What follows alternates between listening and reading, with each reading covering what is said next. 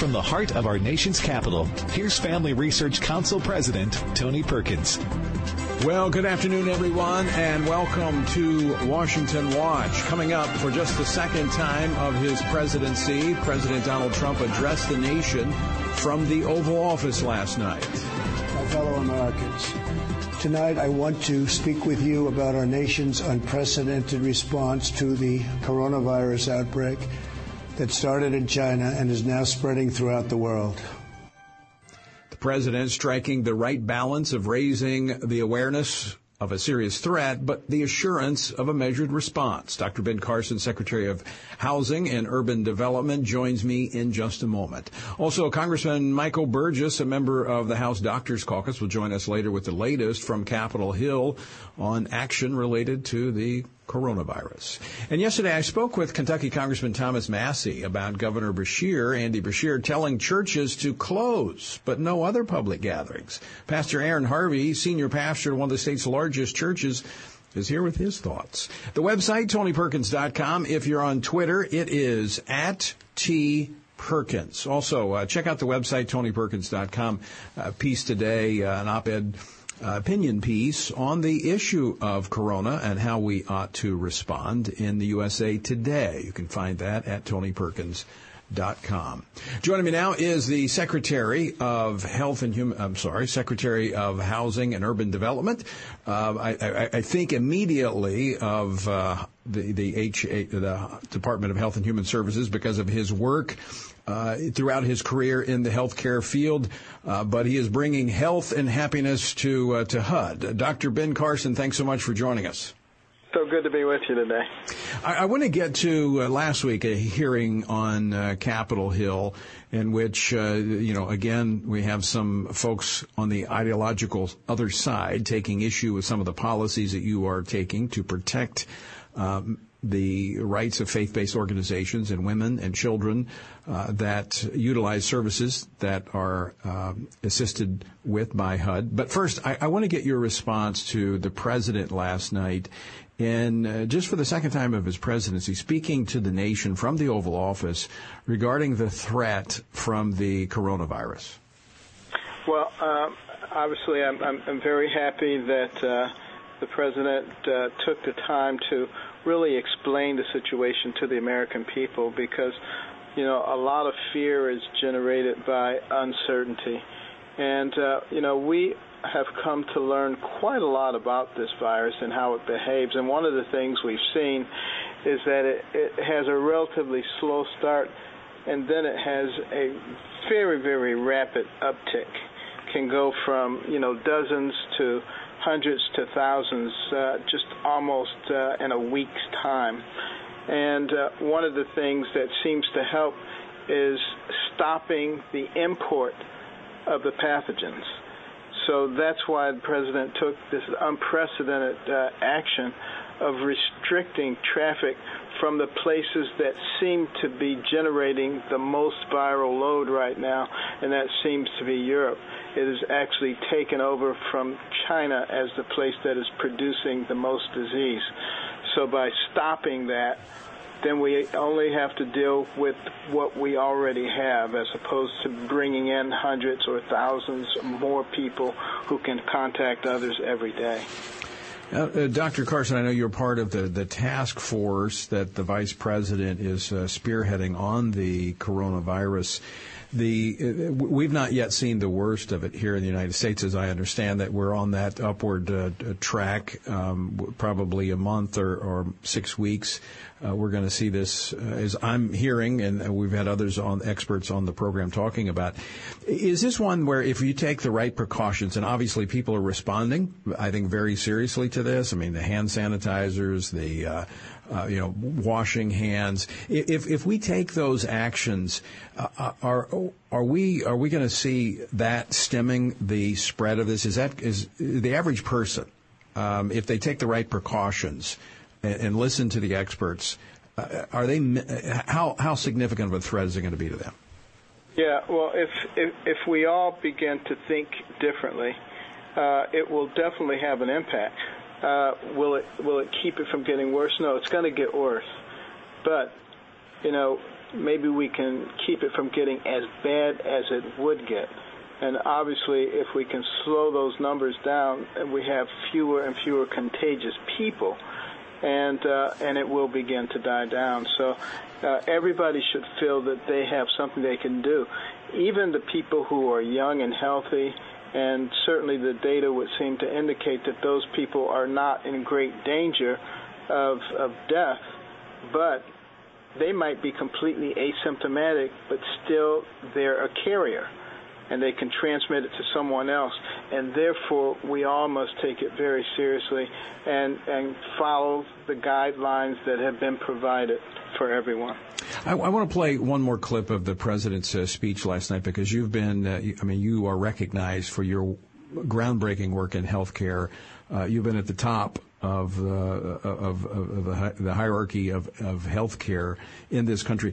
P- play clip number two. Uh, this, this is from last night's president's speech last night. Is the most aggressive and comprehensive effort to confront a foreign virus in modern history.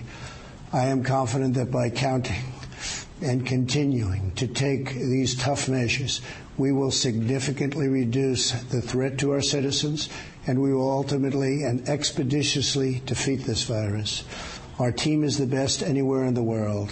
At the very start of the outbreak, we instituted sweeping travel restrictions on China and put in place the first federally mandated quarantine in over 50 years.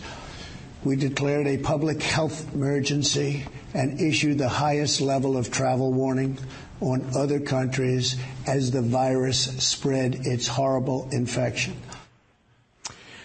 You've been around, as I mentioned, healthcare for a long time. Have you ever seen a response uh, as uh, intense, focused, and significant as this administration has responded to this healthcare crisis? No, this response has been incredibly fast, very, very dramatic. And I think it has already had a tremendous impact, and one of the reasons that, that we haven't accelerated in the same way as some others have. But you know, we don't want to rest on our laurels and and and become. Uh, you know, big-headed about this. You know, th- there's still a lot of danger, and uh, you know, we are going to have to be very, very vigilant. And people have to recognize that it's going to be some short-term pain, but short-term pain for long-term gain. That's mm-hmm. really the well, it, it, makes absolutely perfect sense, and I think the administration has been aggressive in responding to it. And uh, part of this is, is common sense uh, on the path on the behalf of uh, the average citizen. And I, I want to go to the issue of common sense. I want to go back to uh, something I mentioned at the beginning.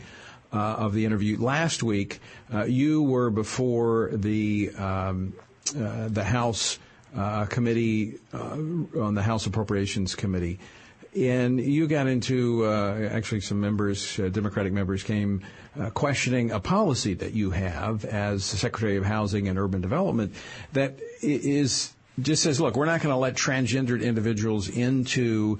Um, female shelters. If a man says he's a woman, we're going to protect these women. Oftentimes, coming into these shelters uh, as battered women, they want to be protected. And I mean, this is common sense, but this has become an issue with some members of Congress. Uh, it has, and and what I've said and continue to say is everybody has equal rights, but no one has extra rights. No one gets to trample on the rights of others, and uh, that's what we're trying to protect. So uh, there's an equal access rule uh, law that was established in 2012, and it says that you, you can't discriminate against people on the basis of their uh, perceived agenda or their LGBT status. And I don't have a problem with that. I don't want to discriminate against anybody. Right. I d- abhor discrimination. But at the same time, I don't want to say to a group of individuals, it doesn't matter what happens to you because this special group here, I have to take care of them. That's why we have a brain, so we can figure out how we can take care of everybody without trampling on the rights of any particular group. And that's really what we try to emphasize. And we want people to do things in a way that actually makes sense. Right. There was an, an addition to the 2012 rule uh, in 2016 that said uh, even in gender specific shelters, you must take the word of whoever comes in there, even if their biological characteristics don't fit the description of the group that that shelter is uh, designed for. And uh, this is where we take a little issue here and we say we don't want to dictate from Washington, D.C., how a shelter which is gender specific handles that situation. They, if they are male specific, if they are female specific, whatever specific they are, they get to decide who fits into that category based on the criteria that they have and based on what their state and local regulations are. But this this also could, if if um, some members of Congress had their way, limit the uh, access uh, of by by reducing the number of shelters out there. Because bottom line many of these shelters are faith based and they're going to operate according to you know a, a set of moral standards and they also want to make sure that they're going to protect the women and children that are in there. And so they would basically be driven out of this ministry if they had to adhere to some of these rules. Uh, they they would in fact. And and that's one of the reasons that we want to push this back down to the state and local level. Because when you do it that way, the people who actually live in that state and in that locality will have something to say about it at the ballot box. Right, and, and this goes to, and I, you can't, you don't have to respond to this, but uh, but I want to state it because this is this is where this administration is defending religious freedom and the ability to live out and practice your faith and use Uh, in your faith being a base to minister from. You you are, and we're almost out of time, but I want to give you a chance to because there's a project that you're working on is to engage churches, faith-based organizations, to deal with homelessness in this country. So it's it's essential we protect religious freedom because we're trying to engage them in a deeper way to solve a very significant problem. That's correct. A few days ago, we met with uh, a large number of pastors from all over the country, and we will actually be rolling out officially very shortly a challenge to all places of worship to adopt one homeless person or one homeless family with the goal of making them self sufficient within a year. And uh, I've already seen some examples of it in different places around the country. It is absolutely magnificent because these congregations have a, a, a, lot of expertise in them in lots of different areas. Yes. And uh, when they adopt a person or a family, uh, they're quickly able to find solutions that are that work and help to get these people into the right position.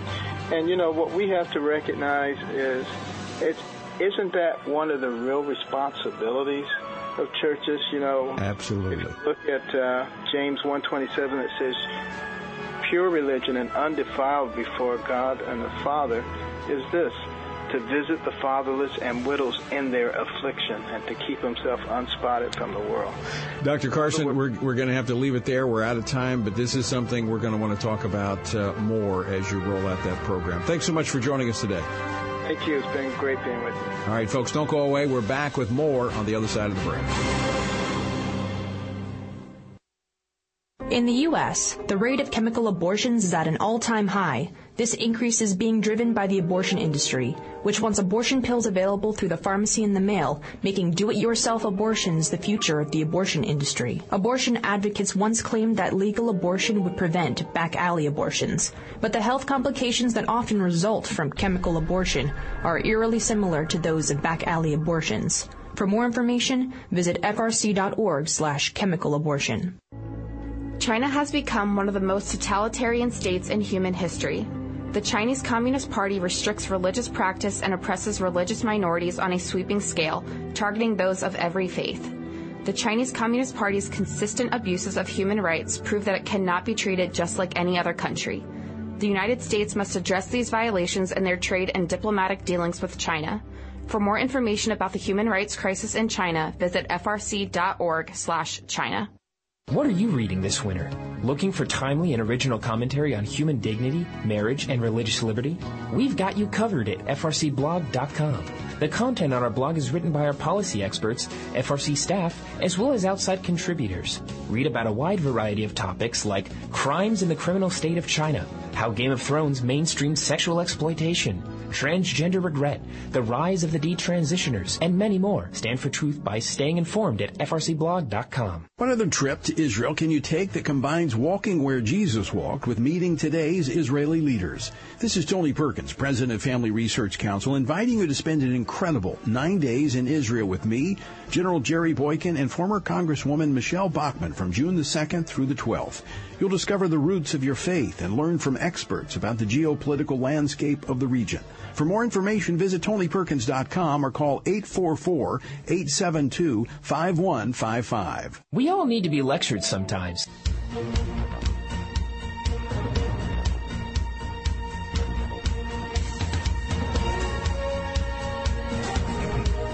Welcome back to Washington Watch. I'm your host, Tony Perkins. Following up uh, to our uh, discussion with Dr. Carson on the president's message last night to the nation, I, I want to know what you think. I've got a poll question for you today.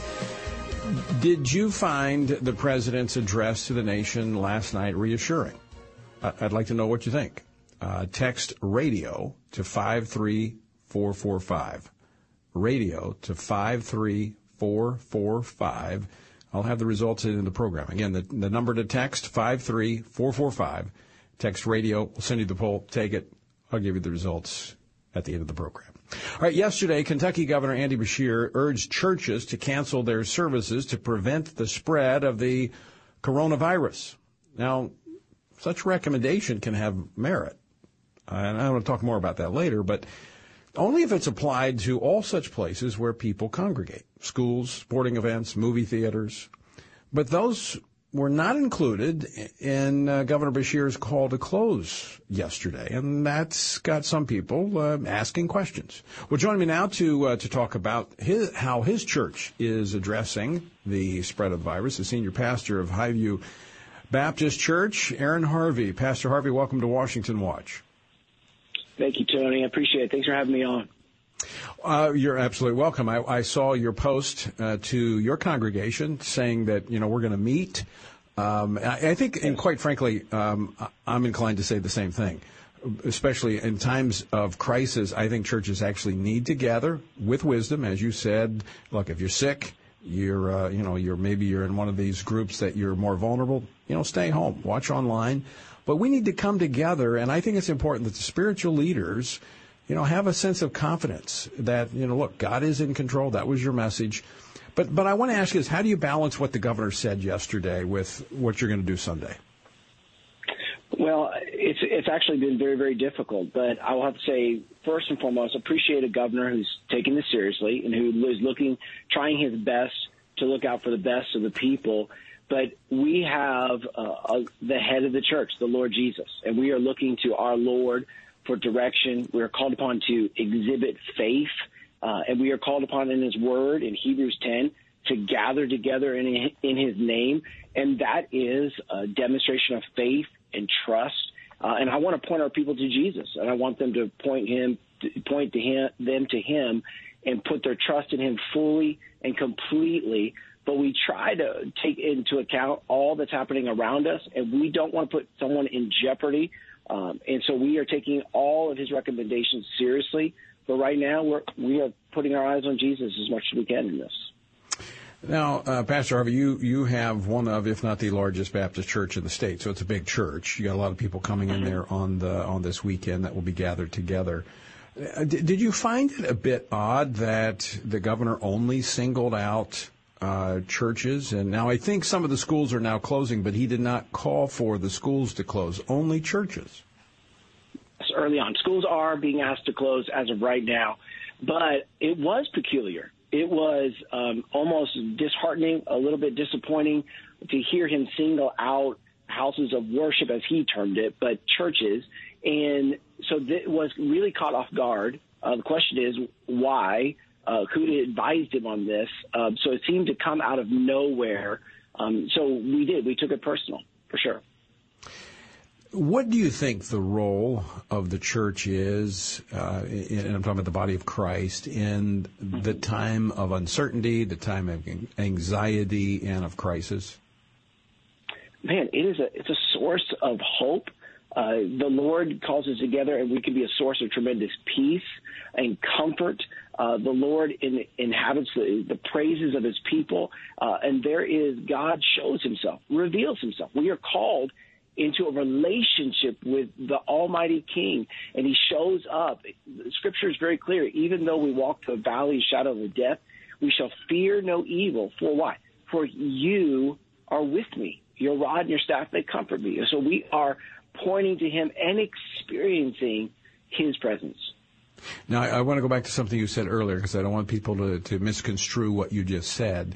Uh, you said we need to take all the recommendations, uh, you know, in mind. I, I think you're going to have everybody, uh, you know, hand sanitizer on site, encouraging people, you know, not to, uh, you know, and I know as Baptists we like to, to hug and, and uh, shake hands, so maybe it's uh, elbow rubs and, and, and things like that but we're, we're, taking the precautions, but we're not avoiding coming together to worship the Lord. And it's just, I think, in times of great uncertainty and anxiety, anxiety it's it's important that we come together uh, because you know we of all people we can have confidence.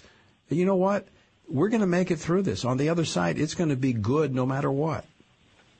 Absolutely. I mean, we are going to be cautious, but at the end of the day, we're not going to allow fear to rule the day. We are called upon to live by faith, not by sight.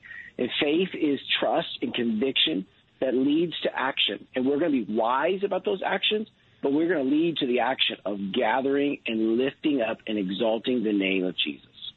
So, uh, Pastor Harvey, how has your congregation responded to, to, to your decision? Man, so far it has been incredibly positive. Uh, I've received so many encouraging notes.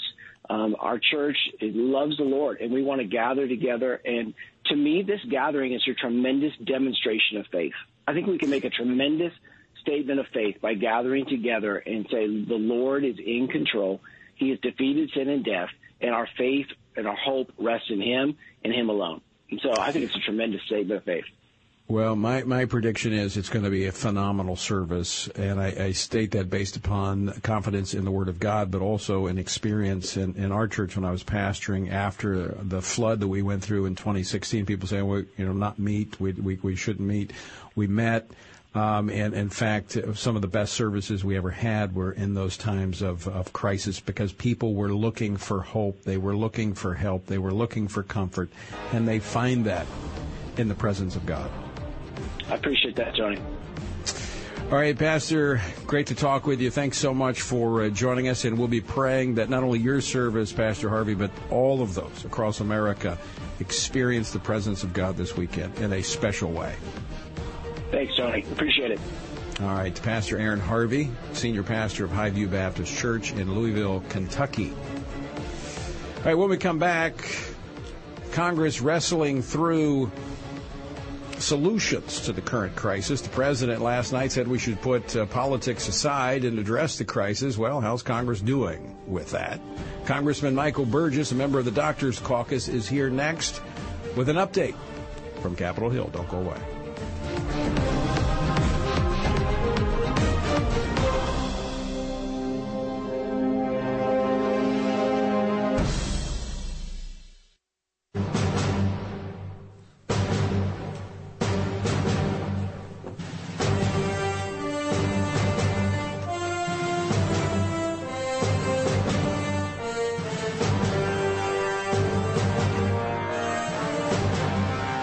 Back to Washington Watch. I'm your host, Tony Perkins. So good to have you with us on this uh, Thursday afternoon.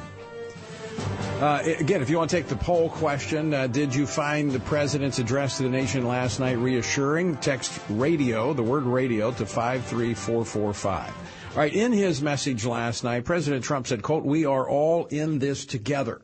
We must put politics aside, stop the partisanship, and unify together as one nation and one family, end quote. Well, the question is, was everyone listening? Uh, is Congress moving forward jointly unified to address the current crisis. Joining me now to talk more about this is Congressman Mike Michael Burgess. He represents uh, the 26th congressional district of the Lone Star State.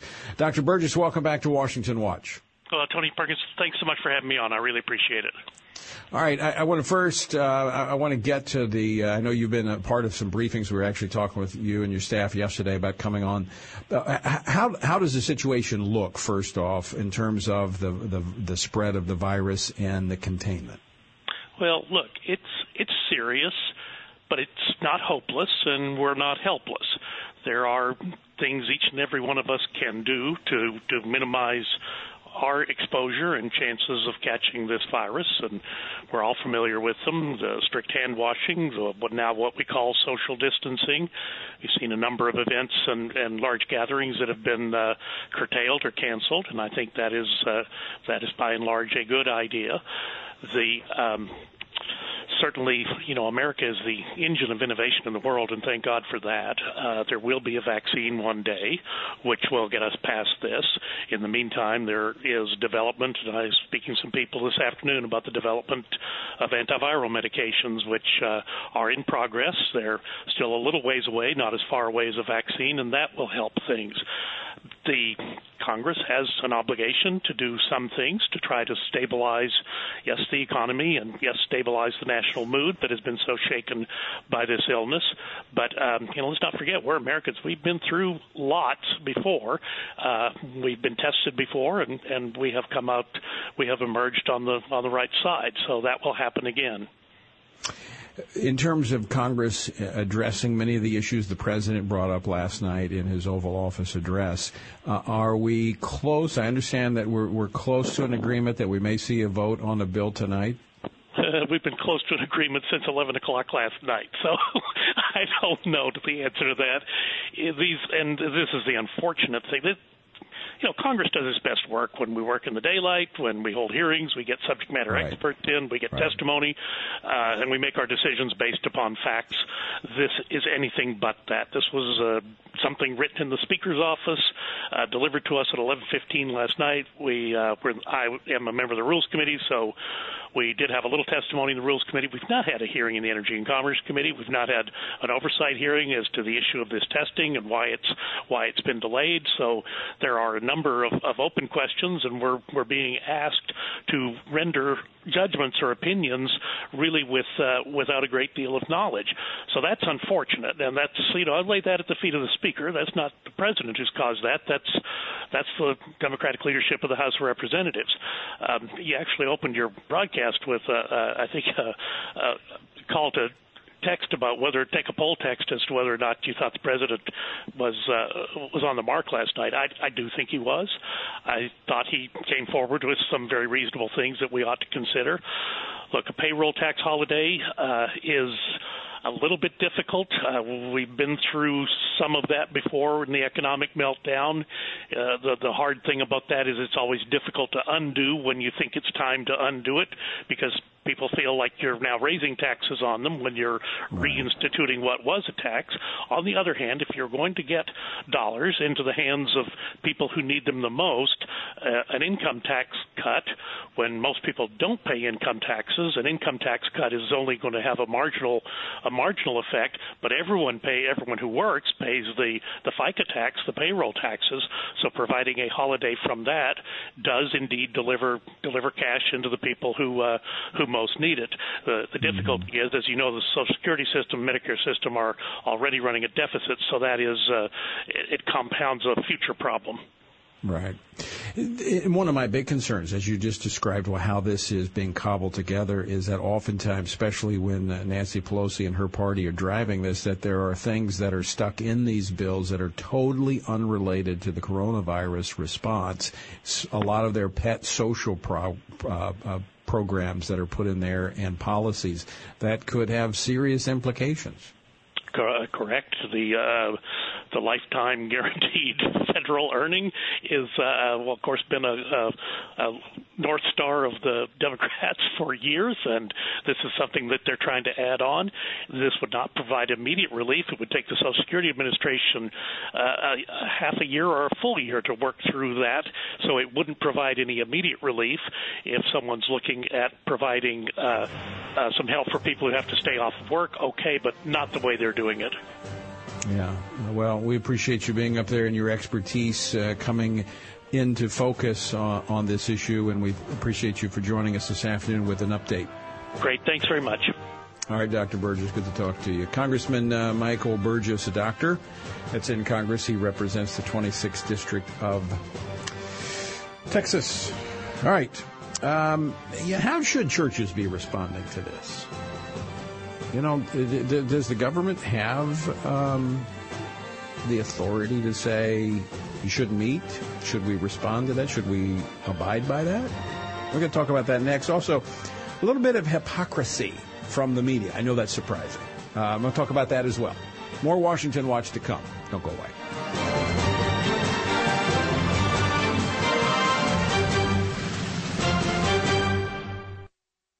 In the U.S., the rate of chemical abortions is at an all-time high. This increase is being driven by the abortion industry, which wants abortion pills available through the pharmacy in the mail, making do-it-yourself abortions the future of the abortion industry. Abortion advocates once claimed that legal abortion would prevent back alley abortions, but the health complications that often result from chemical abortion are eerily similar to those of back alley abortions. For more information, visit frc.org slash chemical abortion. China has become one of the most totalitarian states in human history. The Chinese Communist Party restricts religious practice and oppresses religious minorities on a sweeping scale, targeting those of every faith. The Chinese Communist Party's consistent abuses of human rights prove that it cannot be treated just like any other country. The United States must address these violations in their trade and diplomatic dealings with China. For more information about the human rights crisis in China, visit frc.org/china. What are you reading this winter? Looking for timely and original commentary on human dignity, marriage, and religious liberty? We've got you covered at frcblog.com. The content on our blog is written by our policy experts, FRC staff, as well as outside contributors. Read about a wide variety of topics like crimes in the criminal state of China, how Game of Thrones mainstreamed sexual exploitation, transgender regret, the rise of the detransitioners, and many more. Stand for truth by staying informed at frcblog.com. What other trip to Israel can you take that combines walking where Jesus walked with meeting today's Israeli leaders? This is Tony Perkins, President of Family Research Council, inviting you to spend an incredible nine days in Israel with me, General Jerry Boykin, and former Congresswoman Michele Bachmann from June the 2nd through the 12th. You'll discover the roots of your faith and learn from experts about the geopolitical landscape of the region. For more information, visit TonyPerkins.com or call 844-872-5155.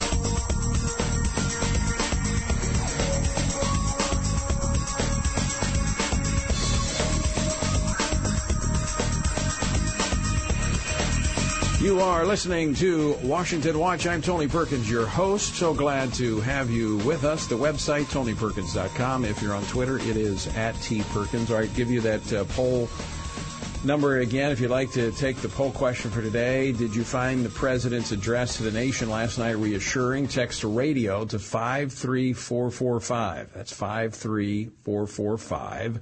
Text the word radio. We'll send you the poll. All right, joining me now in uh, studio, Travis Weber, Vice President of Policy here at the Family Research Council. You can keep texting. I'm not going to go to you yet. Uh, and David Closson, uh, you, both of you on your phones here on radio. My goodness. Uh, before I bring them into the conversation, I, um, I, I actually want to go back to the president's speech last night and the media's response to it. All right, I, I played this at the top of the program, but this is how the president opened his speech last night or his message to the American public. My fellow Americans, tonight I want to speak to you about our nation's unprecedented response to the coronavirus outbreak that started in China and is now spreading throughout the world. Um, fact or fiction? Well, it's fact. It's exactly what happened. Now, here is uh, CNN chief White House correspondent Jim Acosta talking to Chris Cuomo about President's speech, the pres- President Trump's speech from the Oval Office. Here, listen uh, to this clip. Clip one, please, Bob. The president referred to the coronavirus as a quote foreign virus. That I think was interesting because, uh, as I was talking to sources earlier this evening, one of the points that the president wanted to make tonight, wanted to get across to Americans, is that this virus did not start here, uh, but that they're dealing with it. Now, why the president would uh, go as far as to describe it as a foreign virus, that is something we'll also be asking questions about. But it, it should be pointed out that Stephen Miller, uh, who is an immigration hardliner who advises the president, is uh, one of his top domestic policy advisors and speechwriters, right. uh, was a driving force in writing the speech. And I right. think it's going to smack, uh, it's going to come across to a lot of Americans as smacking of uh, xenophobia, uh, right. to use that kind of term in this speech. it, it would be funny if they were not so serious. I mean, they really believe this. At least that's what they're saying. Now, I, I, I, I, qu- I quoted from the, the, opening of the president's speech. The, the reference that Acosta was making came a paragraph later where, where the president said, quote, this is the most aggressive and comprehensive effort to confront a foreign virus in modern history. I am confident that by counting and continuing to take these tough measures, we will significantly reduce the threat to our citizens and we will ultimately and expeditiously defeat this virus, end quote. Okay, so uh, Acosta has an issue because the president made reference to the fact that this was a foreign virus. It originated in China. No one is disputing that fact. In fact, I've got this compilation of media clips from other from left-wing journalists talking about the virus. Bobby, play clip number two. At least six people have died from the Wuhan coronavirus. The Wuhan coronavirus has now surpassed the 2003 SARS outbreak. They're under quarantine out of concern that passengers and crew were exposed to the Wuhan coronavirus. And this breaking news just into CNN. The official death toll from the Wuhan coronavirus in China's Hubei province has now risen to 780. Having to deal with it, the total number of deaths from the Wuhan coronavirus, it's now surpassed the SARS outbreak from 2002, 2003. Uh, Spreading fast as the number of confirmed cases of the Wuhan virus continue to surge. We have new information about how the Wuhan coronavirus is spread. Good to have you with us. So we start with the Wuhan coronavirus spreading across China. Wuhan a coronavirus have now been confirmed in all Chinese regions. So, when when the media uses the Wuhan uh, or the Chinese coronavirus, it's news. When the president says that a virus that started in China or a foreign virus that is xenophobia, the hypocrisy of the media knows no end. All right, uh, join me now in studio. As I mentioned, Travis Weber, Vice President of Policy, uh, David Closson, who is with our Christian Worldview and Biblical Studies uh, in here with us as well. Two different topics related to the coronavirus. But I, I first want to go to you, Travis, because I was just talking with Congressman Burgess about the, the bill that they've been working on since last night, and I, I made reference to this with him about how the left likes to stick things in here. And, you know, one of the parties that has their hand in the bill trying to get something in it, which we fully anticipated, was Planned Parenthood. Tony, absolutely. And, and it's quite reasonable. You know, we're looking at massive amounts of money being uh, approved here for, for spending by the, by the American public. Uh, supposedly. And, and by the way, the president originally very conservative in the amount of money, you know, based upon the threat. He, and Congress was complaining it wasn't enough. And so the reason they like a lot of money is because just what you're getting ready to say.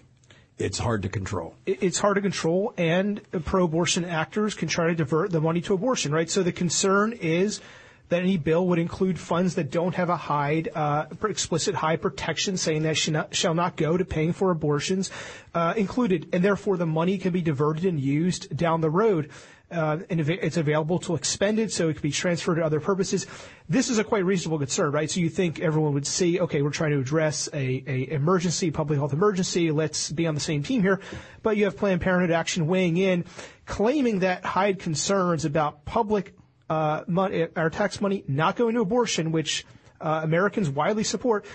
The concerns are, are somehow a um, uh, uh you know attack on abortion coverage uh, by people who are trying to make sure that we're not using an emergency public health bill to spend money for abortion, right? So think about this. Not only, uh, you know, don't they agree with the quite reasonable position that we're taking here? They're they're attacking the, Right. the it, it's really kind of ridiculous. Which is, as you say, status quo. That's been the policy for 46 years, the Hyde Amendment. And but but kudos to the Republicans who are fighting for this and insisting that this be included in the funding bill. Absolutely, Tony. Um, Planned Parenthood is out there trying to get their hand in the pie, again, use our tax money to go and pr- promote and perform abortions. But this is the work, you know, that Family Research Council's here every day in D.C. defending life in uh, legislative uh, provisions. And we do have Republican leadership, Whip Scalise, uh, Leader McCarthy, and others we know are are making sure that these bad provisions don't get put in these bills. We'll wait and see. There's a, a rapidly developing process that we're staying on top of and monitoring and working to ensure that life and family are defended. Uh, there's other uh, Democrats are going to insert other uh, you know uh, problematic provisions uh, for family and and and marriage and sexuality elsewhere in the bill. So we have to look at that too. But um, this is something that you know we've we've been tracking and monitoring and working on today as the, the process develops. We know uh, there are ongoing talks with White House and um, House leadership as they look towards some sort of deal on this. When we're trying to deal with a, a health emergency right, right like this one, uh, we can't be meddling around with, with people trying to insert abortion coverage into it. And so that's something we want to make sure happens. Yeah, we always. I I mean, I, you can count on that. It's like clockwork. Every time you've got one of these emergency bills, they're trying to get that stuff in there. Uh, David Closson, I'm going to continue the conversation about uh, the coronavirus, but a little different angle.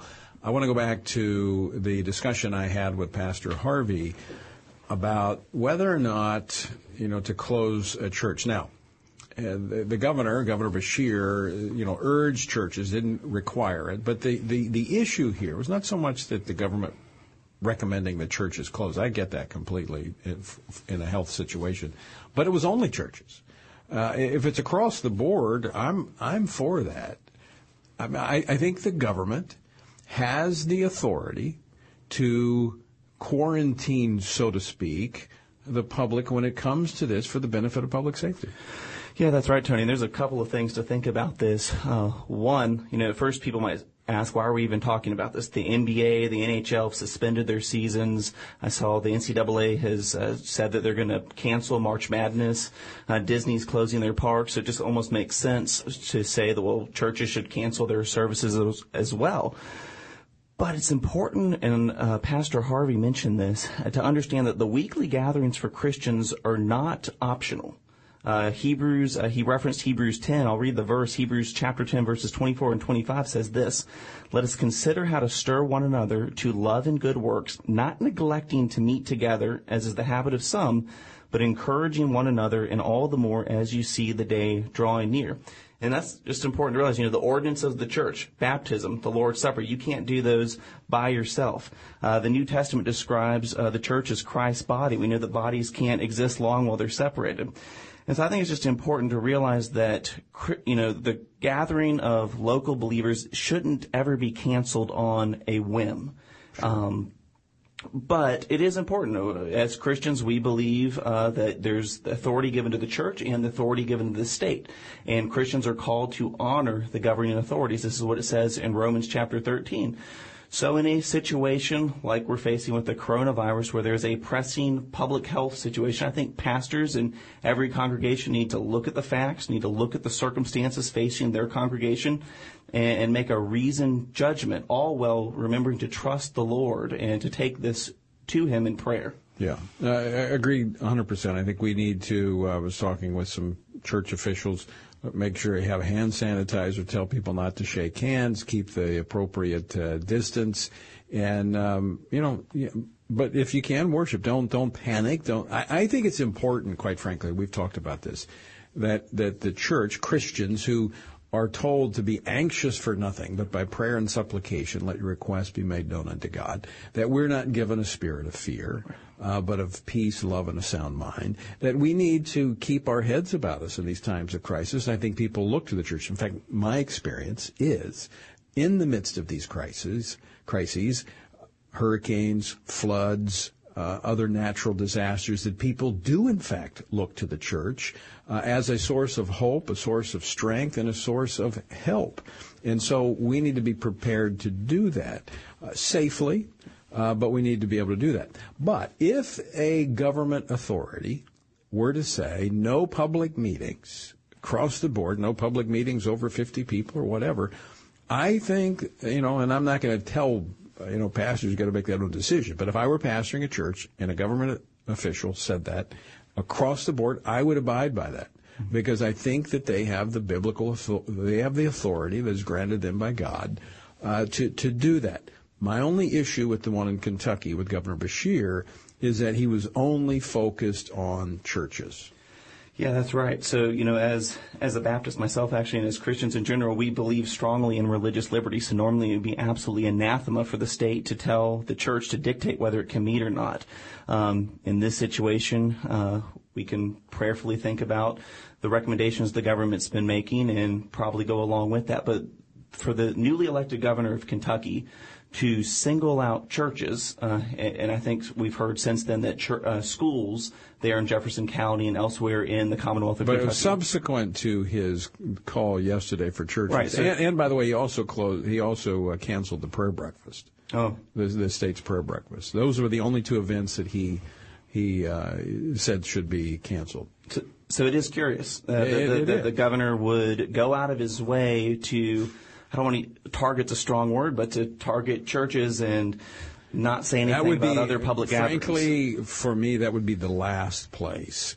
Because uh, there's also a practical implication for this. And I, again, I know this as a pastor that many people, only 5% on average of the, of the congregation tithes meaning that they tithe off of their income and they're going to give. Most people just put some money in the plate. Right. You know, the, the work of the church in the community, missions around the world, practical help that it gives to the local community is driven by the offerings that come in every week. And if you don't meet, and again, I know this from experience, if you don't meet, you're not going to have an offering. And so you're going to have a, a, hole in your budget. So these churches also have to consider that as well. It's not like the government where the money keeps rolling no matter what. Uh, you've got if you're not meeting, you're not uh, you're not able to have the resources you need to do the work that the church has been called to do. Main thing though is I believe the church needs to show confidence. Um, not in themselves, but in the one we serve, in the one that we worship. In fact, I write about that as a, uh, an op-ed in the USA Today today. Uh, in fact, I got it at the website. If you'd like to see it, uh, go to tonyperkins.com. But I think we need to be prayerful, need to take action but we need to be uh, confident and, and not have fear. We don't need to act out of fear. That's well said, Tony. And as Christians, we have the categories of God's providence and God's sovereignty. And we worship the creator of the universe who holds everything and continues to sustain things in his hands. And this is an opportunity uh, for Christians to uh, obey the words of Paul in 1 Timothy 2, where he urges all of us to pray for those in government, those in high authority, and positions of authority. And so this is an opportunity for us to pray for that our leaders have wisdom right. and discernment facing Absolutely. this crisis. Uh, Travis, I'm going to give you almost the last word. Thanks. You know, this is also an interesting religious liberty lesson. We think of the way our law works. The government, for a compelling enough reason, can restrict religious claims. We may be approaching that in some instances, but it certainly cannot target churches and right. religious institutions. This, the Supreme Court has dealt with quite recently. There may be a religious freedom claim if, if any government official is singling out religious institutions uh, there are significant, widespread, compelling reasons here which are emerging as a basis to restrict certain claims. This is actually a good lesson in the religious liberty law we often promote and talk about all the time, Tony. Yeah. Travis, David, thanks so much for uh, joining me today. Thank thanks, you. Tony. And folks, here's the results of our poll question today. Did you find the president's address to the nation last night reassuring? 91% of you said yes, 5% said no, and 4% said somewhat. Thank you so much for uh, participating in that. And thank you for listening to Washington Watch. Remember, lots of resources for you at the website, tonyperkins.com. Until next time, I leave you with the encouraging words of the Apostle Paul, found in Ephesians 6, where he says, When you've done everything that you can do, when you've prayed, when you've prepared, and when you've taken your stand, by all means, keep standing.